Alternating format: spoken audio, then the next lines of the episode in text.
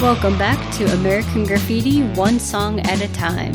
I'm your host, Rachel Mummert, and joining me again today is Jim O'Kane from Movie by Minute podcasts such as The Rocketeer Minute, Apollo 13 Minute, and Airport Minute. Welcome back again, Jim. Hi, Rachel. Thanks again for having me here. This is uh, this is such a fun movie, and this is a great scene. There's uh, we're and more more toad torturing, and uh, I, I know you're doing this one song at a time, but uh, I I'm glad we've got Chantilly Lace, which is uh, there's lots of lots of stuff going on with this because um, I mean the, the, just having him saying that that opening "Hello Baby," which is. Mm. You know, it, has a couple of meanings here with uh, it does these these two thugs about to about to just pummel poor Toad. It's an action packed action packed minute here we have. yeah, and, you know, th- through this whole thing, that the, the kind of the narrator of this show is Wolfman Jack. Oh yes. But here, here we have you know Wolfman Jack handing it off to another DJ. I mean, J- J.P. Richardson mm. was uh, was a Texas DJ. He was you know he he was the guy that he, he popularized rockabilly and and was one of the early pioneers of rock and roll. I mean, we we were talking uh, offline about uh,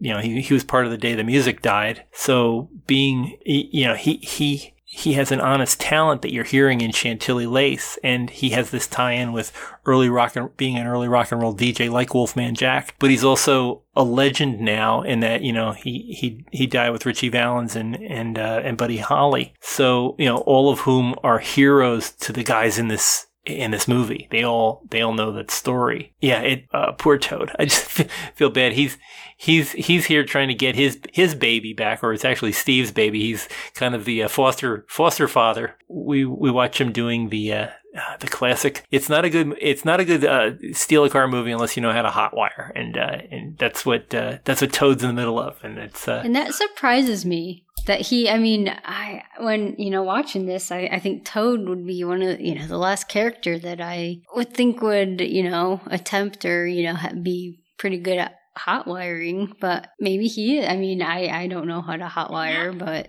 it's yeah. It, I mean, if it's one of those things, if you know the basics of how how a car works, and I mean, unlike today where there's all kinds of anti theft devices and alarms that'll go off if you try to do something like what he's doing. Basically, he's he's hot wiring the car. Uh, if you think about the electrical system of a car, the ignition key, which is in this particular car in a 19, about a 58, 58 Impala, they'd be the the key goes into the dash. It doesn't go onto the onto the steering column. But underneath the dash, there should be three wires going. There is a tricky bit to to hot wiring. There's three there's three wires. You have you have a wire coming from the battery. That's where you're getting your power from. It's 12 volts, but it's being delivered at high amperage. And then on the other side, you have two wires. One's a momentary switch that's, that starts the starter, and another one is a continuous switch that connects the battery to the the, the rest of the power system, the, the, the electrical system of the car. So what you do you take the uh, picture holding in your left hand, you're holding the wire that's coming from the battery. Uh, in your yeah, in your left hand, you're holding the, the wire that's coming from the battery. In your right hand, you're holding two wires. One is from the ignition. Uh, the, it, one is from the starter motor of the car,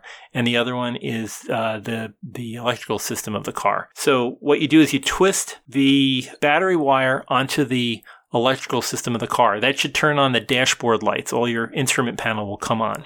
So that means that power is flowing through your whole car. Then you take the the starter wire, the one that goes to the, the starter motor that's in the back bottom of your engine. It's this it's this electrical motor, high amperage motor that it turns over your car's engine. It, it spins the it spins all the pistons through their cycles while the spark plugs spark. And that that gets your car started so that once the gasoline is flowing and the sparks are going, your car will pick up from there. It's just the starter gets it those first couple of cranks through there. So you touch you touch that ignition wire to the battery wire for I don't know three or four seconds, and, and it'll do just like when you just when, like when you turn the key ignition, it'll go rum rum rum rum rum, and then the the car will catch and and the engine will take over and keep it powered. So as long as you've got those three wires and you know which ones go to where, and the other trick is you don't touch the metal part of the battery because that's high amperage and you will you you could kill yourself if especially the way if you're if you look at the the early part of this uh, uh, this section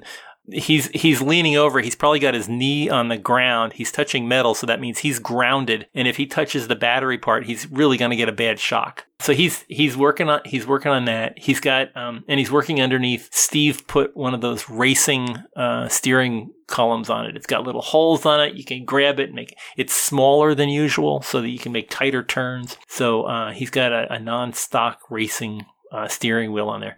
Probably doesn't use it very much, but it looks cool. So Toad is busily trying to get those three wires and figuring out which is which. And uh, he gets those two big goons hovering over him. And like you said before, I love the uh, introduction of the song and the introduction of the goon. Yes, know, yes. We get yes. the hello, baby, and right at that point, you know, he's he's like, oh, hey, he looks up and sees goon number one. yeah, who who is uh, none other than Johnny Weissmuller Jr. That's Tarzan Tarzan's son, right there, right with the with the Superman spit curl hanging down, and he just, uh oh, king of you know, king of the jungle is after me. And I love how he's just like, this is. I love his opening line. It's like, oh, Toad, not the best way to go about this. Yeah, yeah. He, he's he's doing those mid course corrections. Like some, uh, my car got stolen. I mean, somebody stole. I mean, it, it went. You know, how can I put this nicely? So we, we use the passive voice, and then and then they they use him as like a human volleyball. just and he has to explain to them like I've just been sick. This is not yeah. really good for. it's like they don't care. They don't care. but I do love as the night goes on, and I did read where they did shoot this sequentially, kind of to show the wear of yeah. the night on each character. And I love how as the night goes on, you can kind of see that in Toad, especially like his hair's kind of you know coming unshellacked you know, it's Yeah. kind of coming, going a little bit crazy, and you can see the Uh. wear and tear of.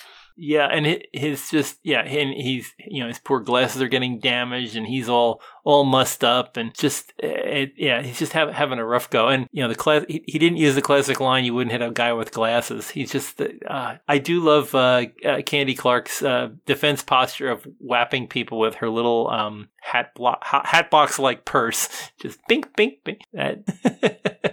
Yeah, and here comes here comes the you know the Han Solo. I mean Harrison Ford's in this, but the Han Solo character to save the day. John shows up and just starts. He hits them so hard they start using stock sound footage for uh, for, for the punches. The punches are like smack, crash, bam. Very. I, I, it sounded like they used the oldest stock library of audio sounds. That punch is coming out of nowhere.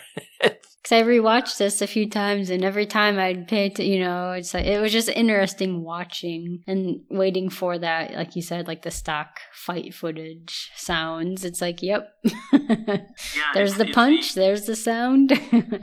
Yeah, it's it's the, the Wilhelm scream of uh, of punches. It's just everywhere. They're really not getting in a lot of punches. Mostly, it's it, there's a lot of scuffling. I think there's maybe maybe three punches land, but it's they're just kind of tangoing. And that You know, the- surprised me uh, how fast the goons kind of get up and skedaddle because I mean they see that you know obviously Toad and Debbie aren't really a threat, so you know they're kind of what two on one with Milner, and I'm surprised you know they're they're, they're not the big tough like okay regroup let's get him.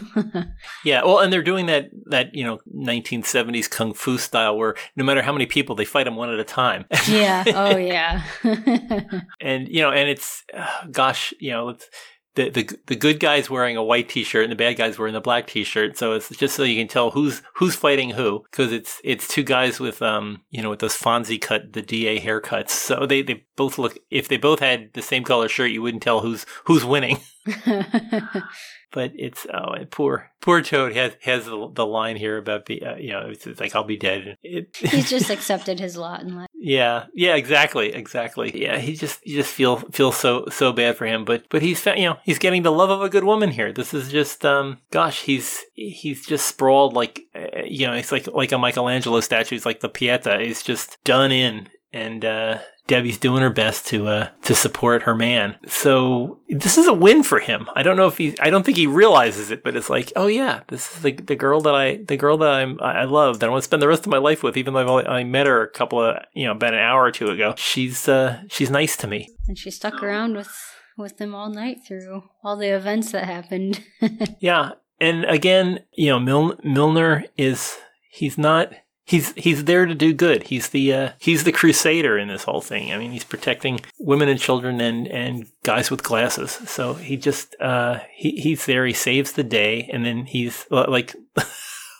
like Debbie says, he's like the Lone Ranger. and I love her her, her voice, her incredulous incredulous voice. You're like the Lone Ranger. And and you know again the lone ranger yet another radio star. So there's more you know there's there's there's three radio star we have wolfman jack and we have jp richardson and now the lone ranger show up defining defining how the night's going it was very lucky that those guys ran away because it would have been really awkward if they had to continue to beat them off and had to use a hatbox purses.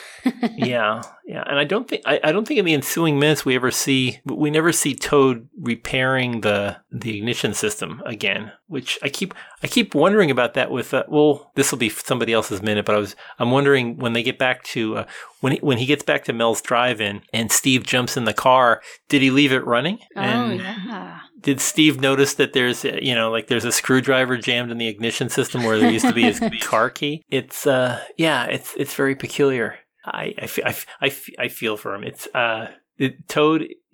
I, I every movie generally has an organizing sensibility and although i think i think lucas was trying to push us toward richard dreyfuss's character as the organizing sensibility i think toad remains the one that we identify with the most in this film. It's peculiar because usually they want you to associate the protagonist with being the heroic type and he's he's not the heroic type. He's more of somebody who just endures. He he's he endures what's going on. He he accepts being a victim and it's like well this is this is where this is how it is. This is this is my life now. But we still, you know, we root for him and we want him we want him to be happy and live and you know stay with his dream girl. But he yeah he just doesn't what he lacks in strength and abilities he has he, he makes up for in friendship so he you know he has he has milner uh, to protect him because he's that nice a guy I try to figure. I was wondering if Toad and um, is it Kurt? What's um Richard Dreyfuss's character name? Uh, Kurt. Kurt. That is Kurt. Yeah, Kurt and Steve. Okay, that's right. So yeah, I'm I'm picturing that Kurt and Toad may have once been the same character. Like they split out parts of the story and just made them two characters. Because I could see.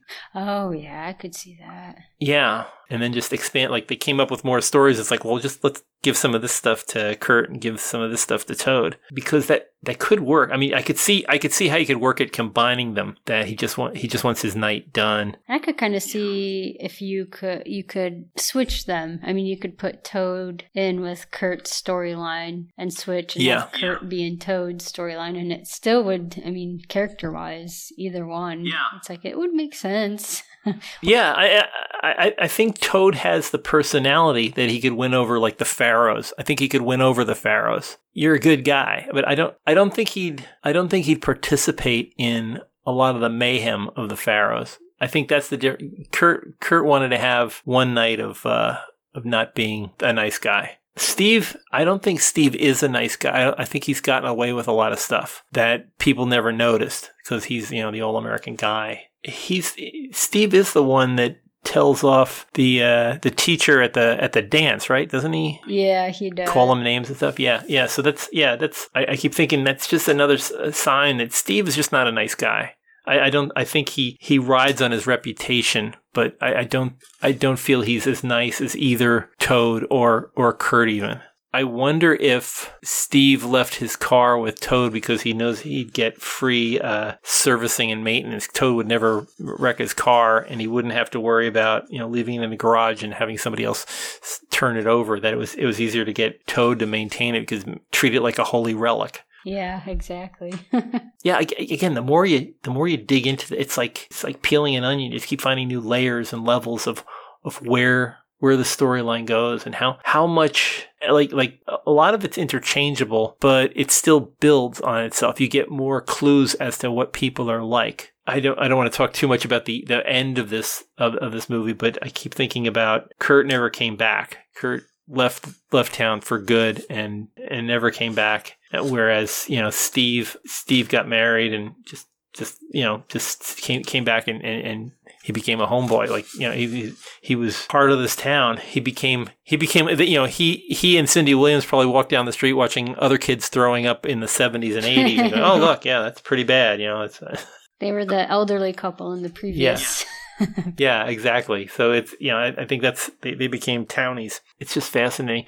I have not seen more. Have you seen more American Graffiti? I have not seen that. I've I I've have been, not. I've not heard the best things about it being, you know, being the sequel, but I've not I've not seen it. I've been remiss and I should watch it. So I think I'm gonna I'm gonna find out. I I do like uh, Charles Martin Smith. I think he's a great actor if you've ever seen Never Cry Wolf, he's great in that, and I always feel it's the Toad character. He he plays a very honest role, and it's amazing when he's on screen. He has kind of a uh, he has kind of a Jimmy Stewart quality about him in that you instantly identify with him. You don't feel he's a he, his roles that he picks. He's never playing a bad guy. He always feels like the everyman, the somebody that you can root for. That he is not he's not perfect and he's not invincible, and I think that's what makes him so likable. I think my introduction to him was in The Untouchables. Oh, okay, yeah, yeah, yeah. As he and again, there he was. He was the nice guy. You, you feel for him, and he, you know, again, he was he was not Kevin Costner. And he made a sad, sad. Yeah, and that's that's it. I mean, he was the sacrificial lamb. It's like if you want to, you know, it's like when they killed Sparky on. Uh, on, on WandaVision. Um, you just he was he was the he was the good guy. You, you're he's the one you're supposed to protect. Which you know I th- I think you get that same feeling when you're watching Toad get pummeled here. Yeah, and I meant to. Uh, I always laugh to myself about this because ever since I met Alex Robinson of Star Wars Minute, and I've seen this in The Untouchables, and in some weird way, Alex Alex Robinson and Charles Martin Smith like kind of remind me of one another. Oh, okay, yeah, yeah. I can I can see that their their personalities are very very straightforward, very honest guys, and I'm uh, just like I didn't tell him when he was on, but I didn't want to be like, hey, this guy kind of is you. So hey, Alex, yeah. if you're listening. yeah, no. Well, I, uh, the thing I, the thing I always notice about Alex is if you ask him a question that's I think they're called phatic words. Like you ask when you're having a conversation, but it's like, "Hi, how are you?" When you when you say when you ask Alex, "How are you?" How are you? He'll tell you how he is. He actually goes into how, yeah, well, this is how I'm doing. This is what we're doing next. And this is where I'm, yeah, oh, okay. That, we'll, we'll, we'll have that conversation then. He's uh he's always up for conversation. Yeah, I can I can see that in the in the Charles Martin Smith character with Alex. It's just yeah, it it's amazing how fleshed out these characters are. Some sometimes not because like we don't know uh, we we don't know Milner's complete background. We don't know much about him. You know, he has he he drops a couple of things with Carol, but we don't know what why he is the way he is. He he expresses himself in the past, like when he's when he's telling Steve or, or telling Kurt that um you know going back to a high school dance is stupid. It's not you're all you're gonna do is find out that you don't belong there anymore, which he finds out every night when he's on the street meeting all these children who are doing the things that he was doing seven eight years ago and it's like you find out you're just you're not in that group anymore. This isn't this isn't where you belong. And even when uh, he and carol kind of first come upon um, bob falfa. Yeah. And he kind of that kind of struck me because at the very end of I, of that, Bob Falfa goes kind of racing through that red light. You know, he's kind of the reckless, invincible kind of teenager, younger guy, yeah. and Milner, you know, safely and conscientiously stops at the red light. And he's just like, ugh, they got like yahoos like that out there, and it's just showing like, okay, that's like you said, you know, he's out there every night and people doing what he used to do and he sees it and it's just like that's that's not me anymore, you know. But yeah. he's on that cusp of like, where where am I? Where do I fall anymore in this town? It, it it's funny how that's echoed in. I mean, you know, 10, 12 years later in uh, in Back to the Future, or actually more like seventeen years later.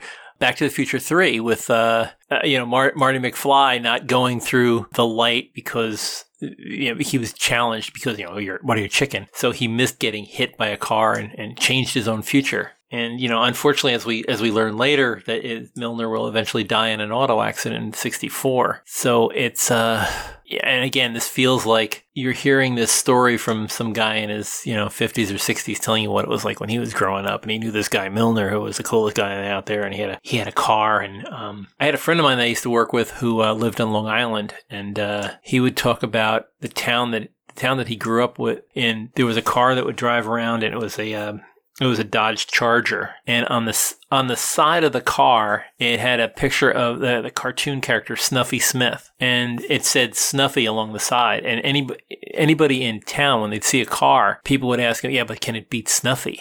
And that's you know this. It, I I've I you know, I didn't live in that town, but I heard about I heard about it from a guy who lived in this town. I know about Snuffy, so it was like you know this legend grew up about a car named Snuffy, and you know this Milner. When you're watching him day to day stuff, you're getting some real realism here, but it feels more like you're being told about a guy that somebody knew, like you know, like guy, uh, like a, like a film director from uh, from Modesto who uh, you know is telling you about people that he knew growing up. That that's what this feels like. It's uh, I I mean I I think the uh, the television version of that is is uh, the Waltons. You know, the Waltons didn't weren't the way they the, the way it was shown, uh, but it you know that that's that's how the memory was. Wow, this yeah, this is uh, just such a fun movie. I, I, know I keep saying that, but it's like it really is. It's just it's so much fun just staring at all these different characters and realizing how much life is breathed into them. I noticed in this section and one of the other sections I had that had um, music on coming out initially via the radio, they have a, a, a jingle. That's what I call it anyway, a jingle. I hear it twice in this part. It just it's really simple and it's it's a jingle that just says in the army and it plays twice here and at least once one other place. And so I was just curious. I was like, that's, you know, wow, that's a lot of jingle time to play. But then I'm like, you know, it's 1962, and we kind of know by the end of the movie, at least one of the one of the characters will go off to fight in Vietnam. So I wonder yeah. if it's yeah. the that that era. Yeah, that that, that could be like a uh, a precursor. Just seeing that it's, it's something where he's going, and he's gonna, you know, he's in a fight now, and he'll be in a fight later. So yeah, and at the time there was there was no draft. So he would, you know, he would have to have volunteered to have. Didn't he? He went missing in action in 1965. So that would have been, yeah, that would have been before or right at the uh, the Gulf of Tonkin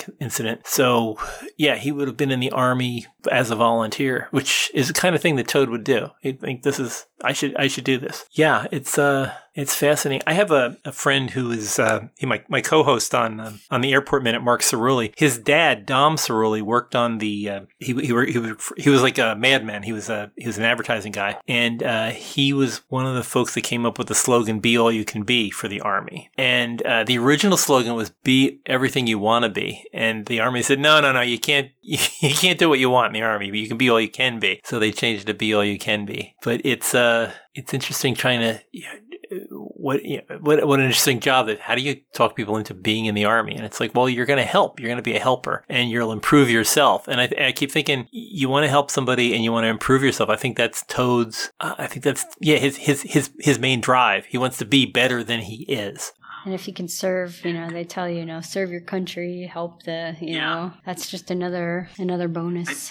Yeah, he just he wants to be a guy like Milner, and like the Lone Ranger. So you know, it's interesting that even though uh, Debbie is impressed by Milner, she doesn't dump Toad for Milner. She's there for her man. And that's one thing I noticed earlier when they get back from the canal and Steve goes back to Burger City and he, he kind of asks if either Toad or Debbie want to go along and at first, you know, Debbie's kind of like, "Oh, I do, I do," but she sticks with Toad. I mean, even yeah. though the cars got stolen and they've had to walk that way and they still have to go, you know, file a report with the police, you know, she's she doesn't leave him hanging. She sticks by him.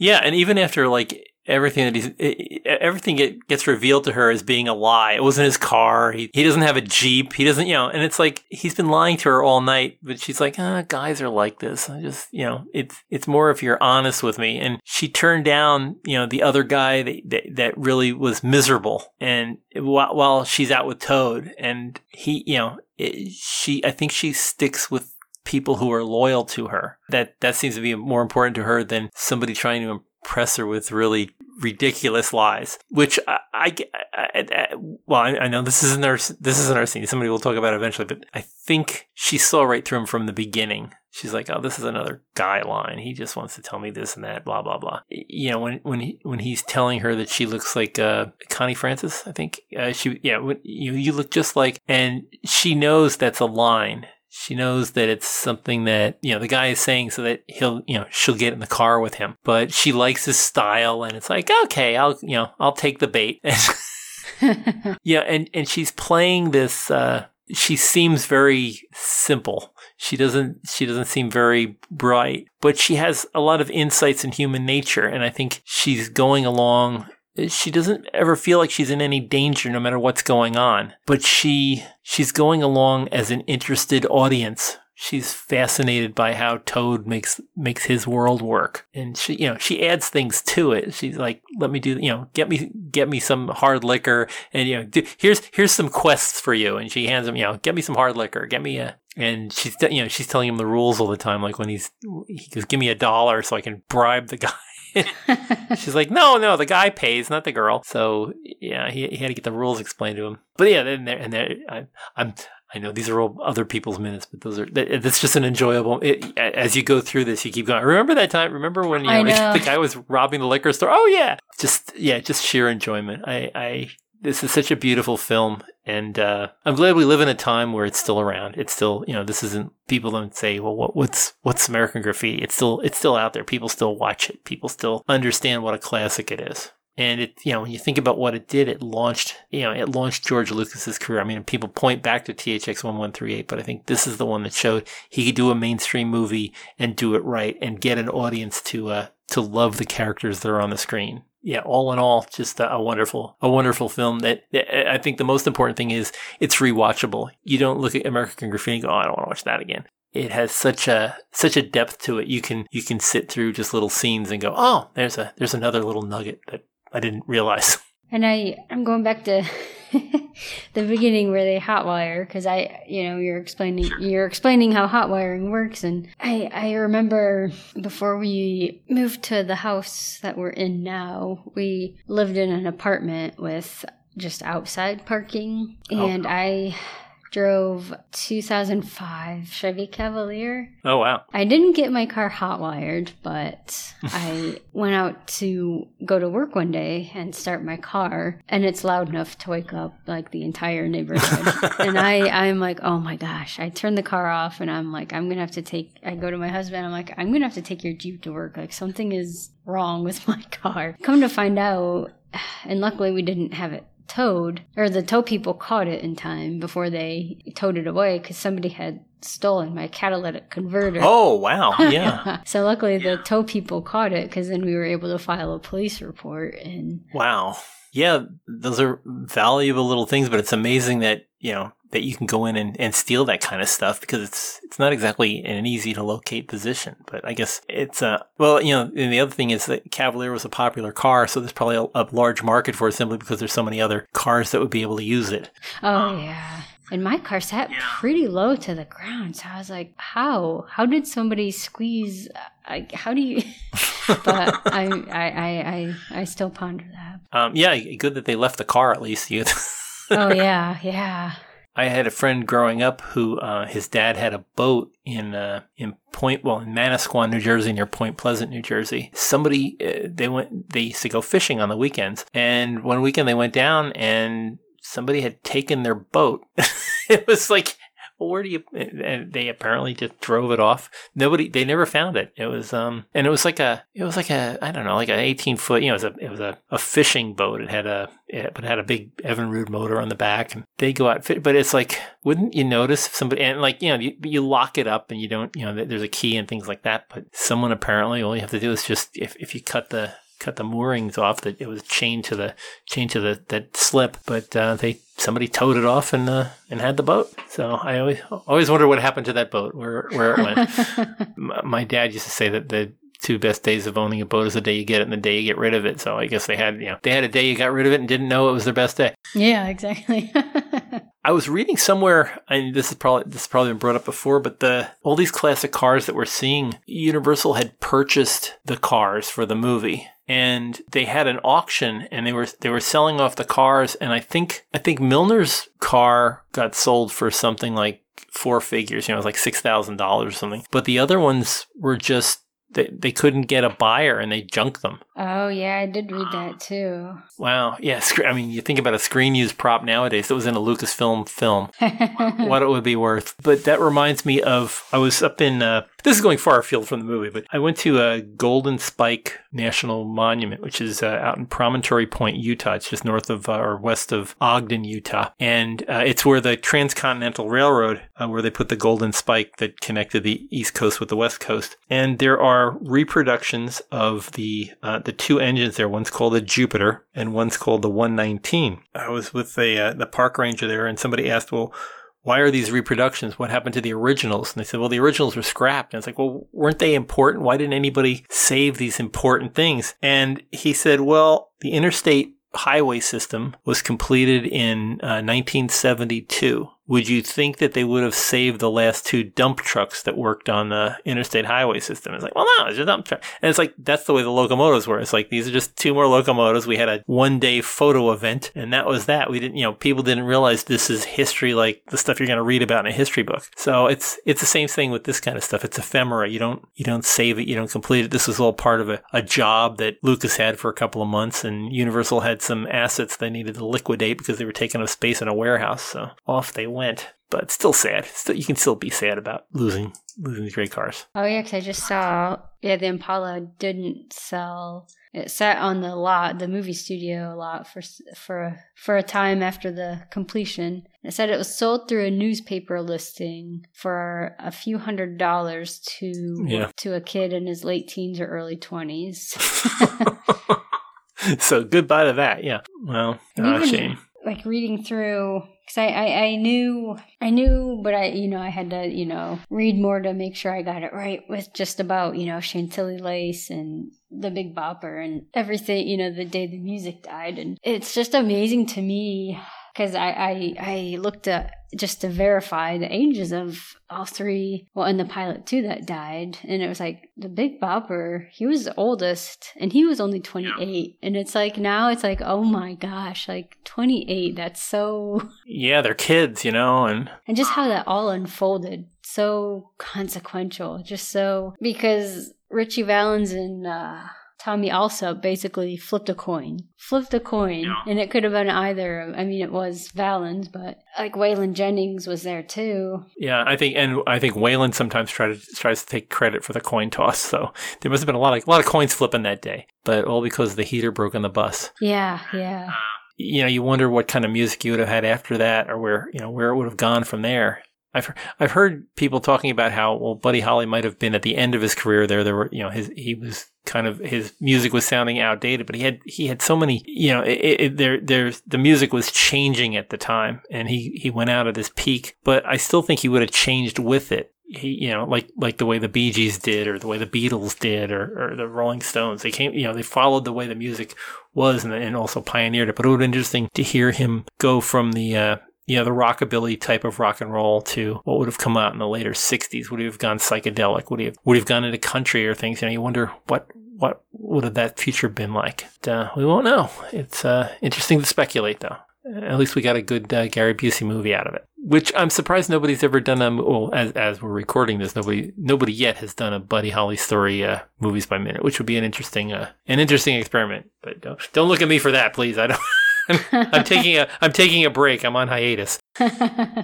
well, anyway, a beautiful a beautiful film. In any case, I really really enjoy this film, and uh, I may watch it again next week. I just I, I think I got a taste of it uh, this past week in rewatching it, and it's been a while, so uh, I think I may go back and just take another look now that I, I remember more of the movie. Uh, I think going back and looking at it again would be a good a good trip. And yeah, I know I'm kind of sad because I'm like we're getting really close to wrapping this thing up.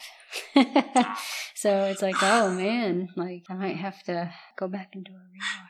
How often do you, how often do you rewatch, or do you, are you just rewatching the minutes when you watch this, or where, where what do you usually do? What's yeah, your style? Usually, yeah, I'll rewatch the the minutes before you know as I because when I when we first started this, I actually had never seen this in its entirety. So that I mean, it was neat to get introduced to it and finally get to watch it but then you know just as i as i go on i, I usually just kind of refresh through watching watching the minutes yeah i i tend when i'm doing when i'm doing one of these about maybe a third of the way through a movie, I'll go and rewatch the whole movie again just so that sometimes when you watch just chunks of it, you kind of lose the whole narrative flow. So I try maybe about a third of the way in, I'll say, okay, we're done 40, 40 or 50 episodes.